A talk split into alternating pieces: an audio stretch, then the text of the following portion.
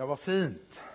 Jag tänkte faktiskt att jag skulle inleda med att faktiskt sjunga en bön. Och jag vet inte, jag är kanske inte ensam att vara uppe i 40-årsåldern.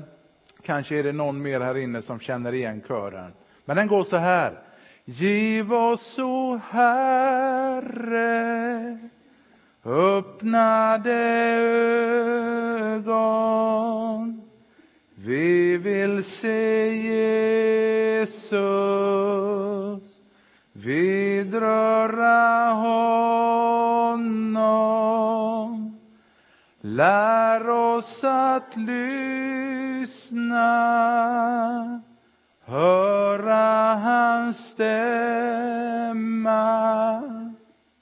Giv oss, o Herre,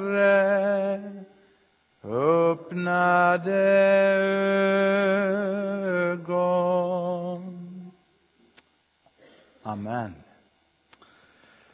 Ja, vad intressant.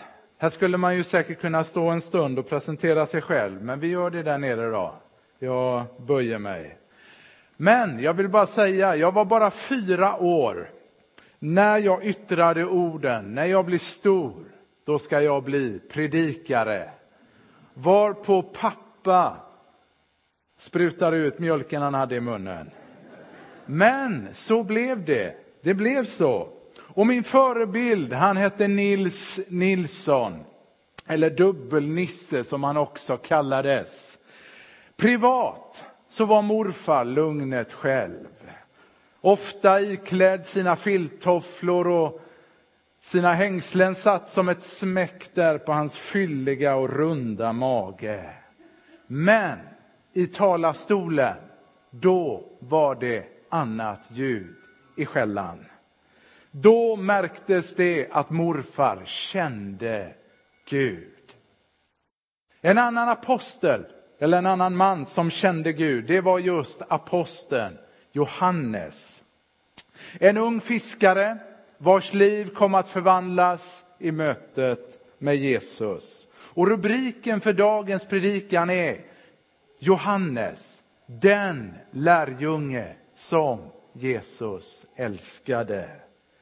Jag vill spegla vad som händer med den människa som låter sig influeras, påverkas utav Jesu liv.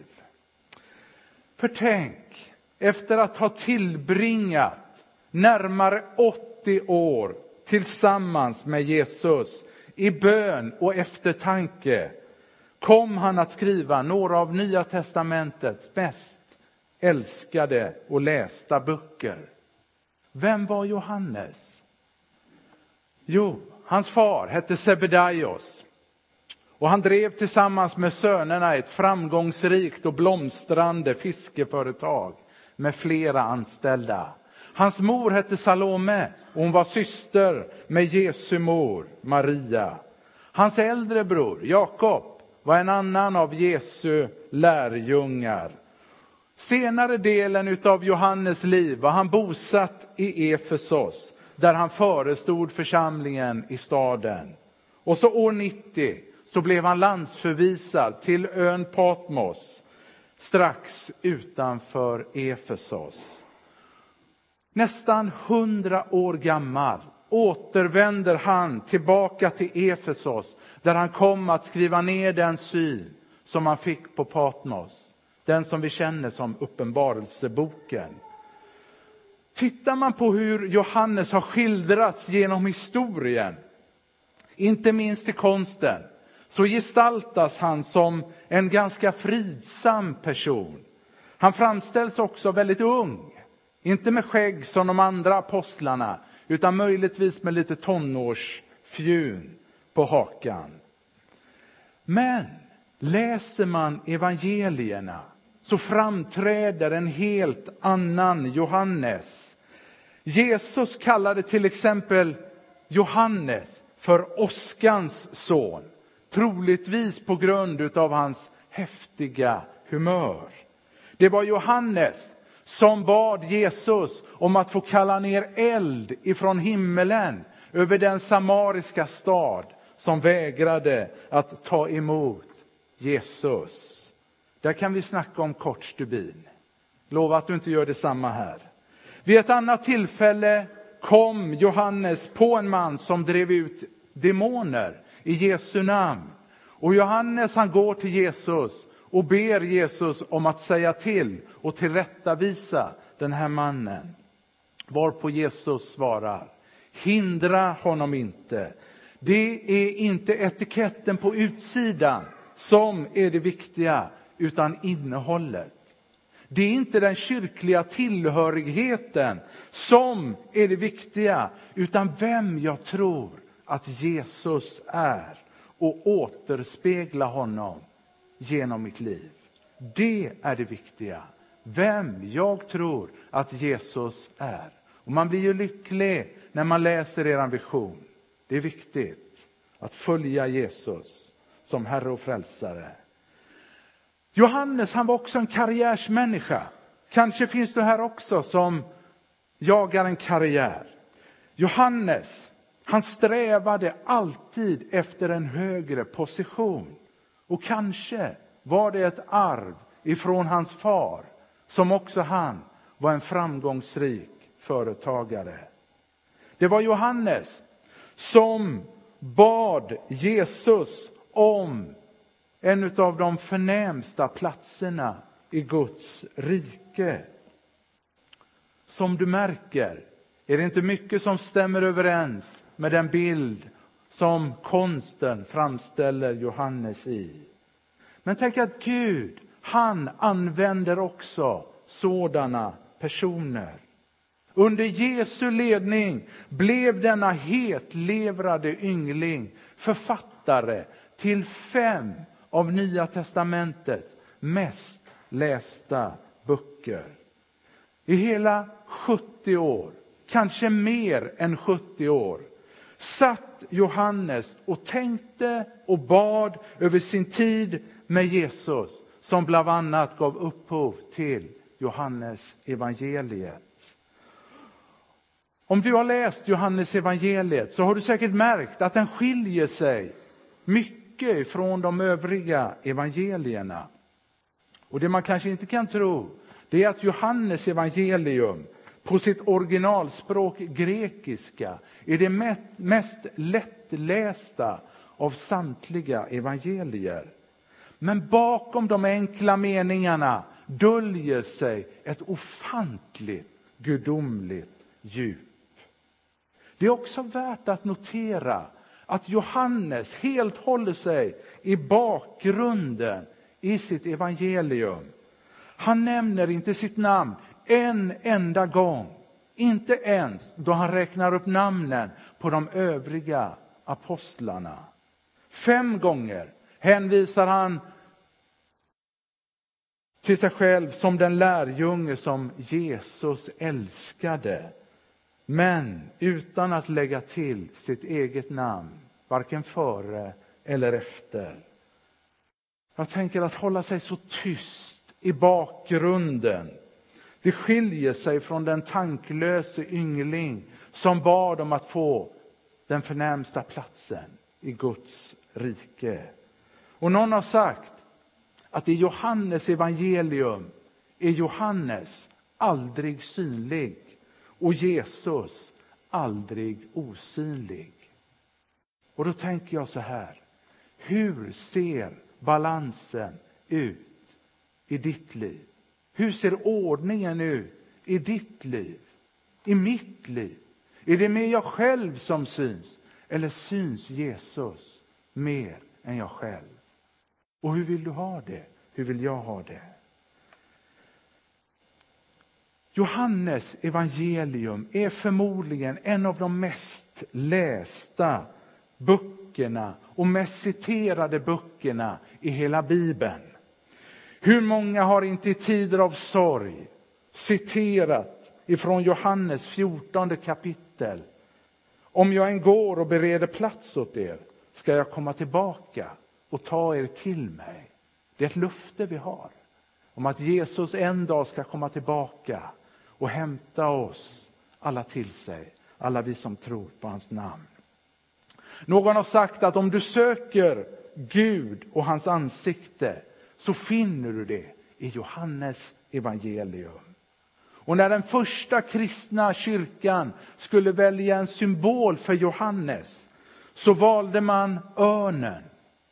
Örnen är den enda fågel som klarar av att flyga och samtidigt titta in i solen. Johannes, han fick blicka in i gudomen själv, vilket satte otroligt djupa spår i hans liv. Om du vill lära känna Gud och veta hur han är, då finns det ingen bättre bok att börja i än just Johannes evangelium. Mer än något annat evangelium tränger Johannes evangelium in i djupet av Jesu personlighet.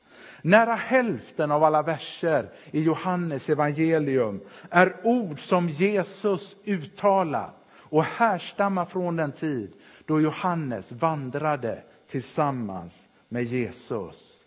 Liksom metallkornen dras ur sanden till magneten så drogs Johannes ur Johannes döparens krets till Jesus. När han hörde Johannes döparen säga, se Guds lam som borttager världens synd.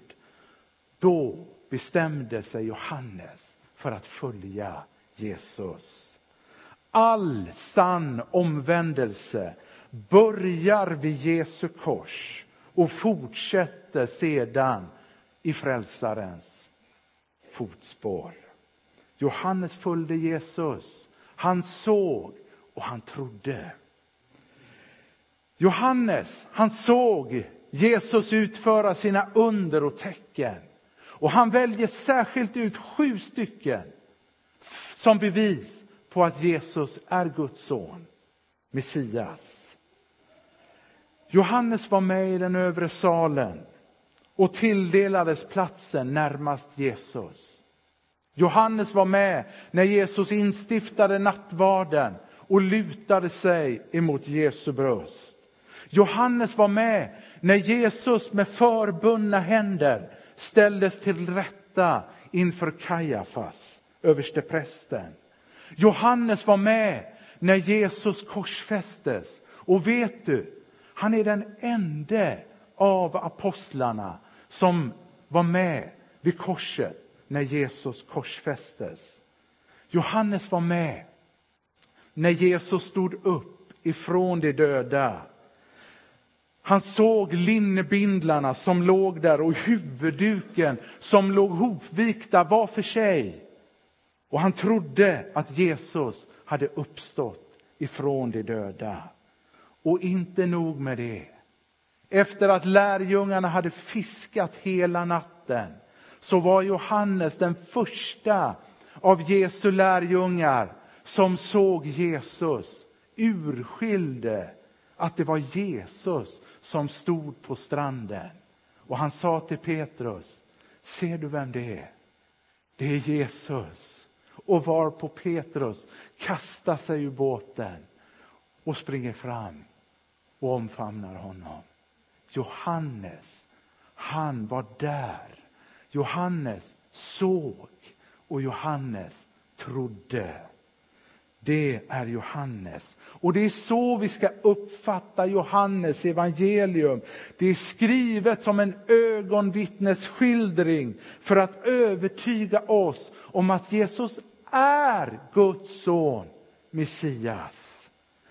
Och jag tänker på hur många människor, ofantligt många människor, som har övertygats om Jesu Kristi gudom tack vare skönheten och kraften i Johannes evangelium. Jag läste en underbar berättelse om en pojke som utmanades att försvara sin tro i en skolklass. Och hans skeptiske lärare, lärare hade föreslagit en debatt mellan den troende pojken och en elev från en annan klass som inte var kristen. Och ämnet de skulle debattera det var är Bibeln Guds ord? Och läraren han var noga att välja ut den bästa motståndaren som motståndare till den här troende pojken. Och debatten började och pojken han citerade liksom bara ett par stycken versar ifrån Bibeln. Och därefter så reste sig motståndaren upp och så sa han. Jag har inte läst mycket i Bibeln förut och med tanke på dagens ämne så förstod jag ju att jag måste ju läsa i Bibeln. Och så vill jag att ni ska veta att jag har läst igenom Johannes evangelium. Ja, inte bara en gång, utan fem gånger. Och jag vill också berätta att jag har kommit fram till att Jesus är Guds son och att jag också har kommit till tro på honom. Vet du, när jag läste det så tänkte jag på Hussein. Hussein, han kom med den stora flyktingvågen 2015 till Klädesholmen, där jag bor just nu. Och Hussein, han började snart att visa intresse för den kristna tron. Och vi hade språkcafé i kyrkan och Hussein, han kom fram till mig och så bad han om att få, kan jag få läsa Bibeln i kyrkan? För han var rädd att läsa Bibeln uppe på skolan. För där bodde ju som sagt var rätt så många muslimer.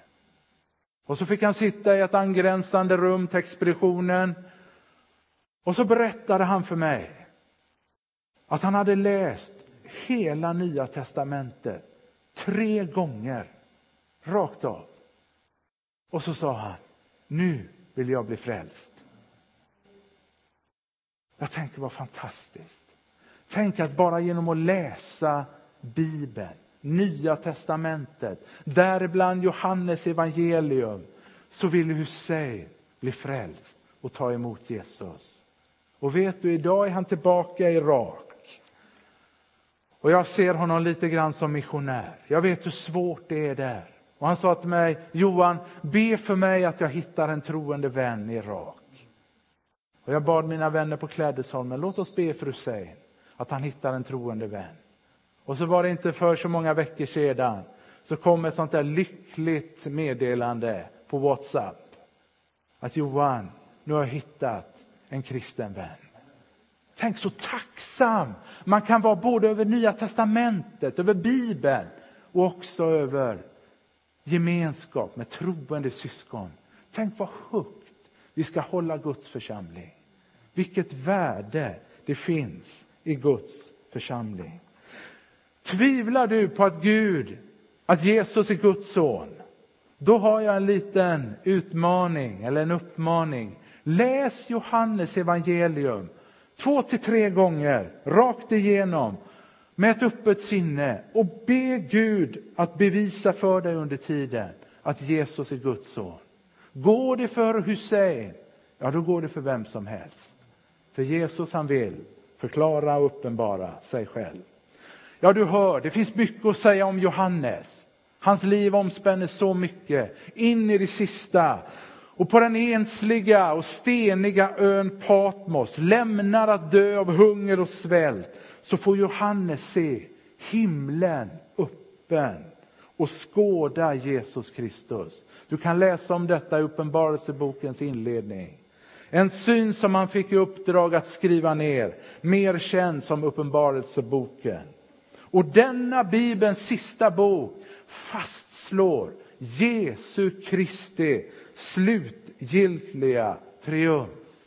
Det, mina vänner, det är vårt ljusa och saliga framtidshopp och våra goda nyheter till en trasig värld. Det är vad vi har att berätta. När Johannes började följa Jesus då var han bara en ung pojke. En del tror att han var den yngsta av de tolv. Men han kom sen att leva längst av de tolv. Och jag tänker Johannes, han kan lära oss mycket hur man kan åldras på ett fint sätt. Han som nästan blev hundra år gammal och som vandrade med Jesus i hela sitt liv. Det var inte länge sedan som Ulla-Britt fick hembud och jag hade begravning för henne för några månader sedan. Ulla-Britt, hon var sjuk nästan hela sitt liv. Redan från unga år. Och jag frågade Ulla-Britt, Ulla-Britt, för grejen med Ulla-Britt var att hon var mer positiv än de flesta människor. Och hon liksom utstrålade lugnet själv. Och jag frågade Ulla-Britt, Ulla-Britt, hur kommer det sig att du kan vara så positiv och så lugn trots att du har varit sjuk nästan hela ditt liv? Och då svarar hon mig, där på Salgrenska, jag har överlämnat mitt liv i Guds händer. Ulla-Britt trodde på Gud och det satte djupa spår i hennes liv. Jag bad Anna-Maria att vi skulle sjunga den här sången en liten stund med Jesus och vad det jämnar allt och ger åt hela livet en ny och ljus gestalt.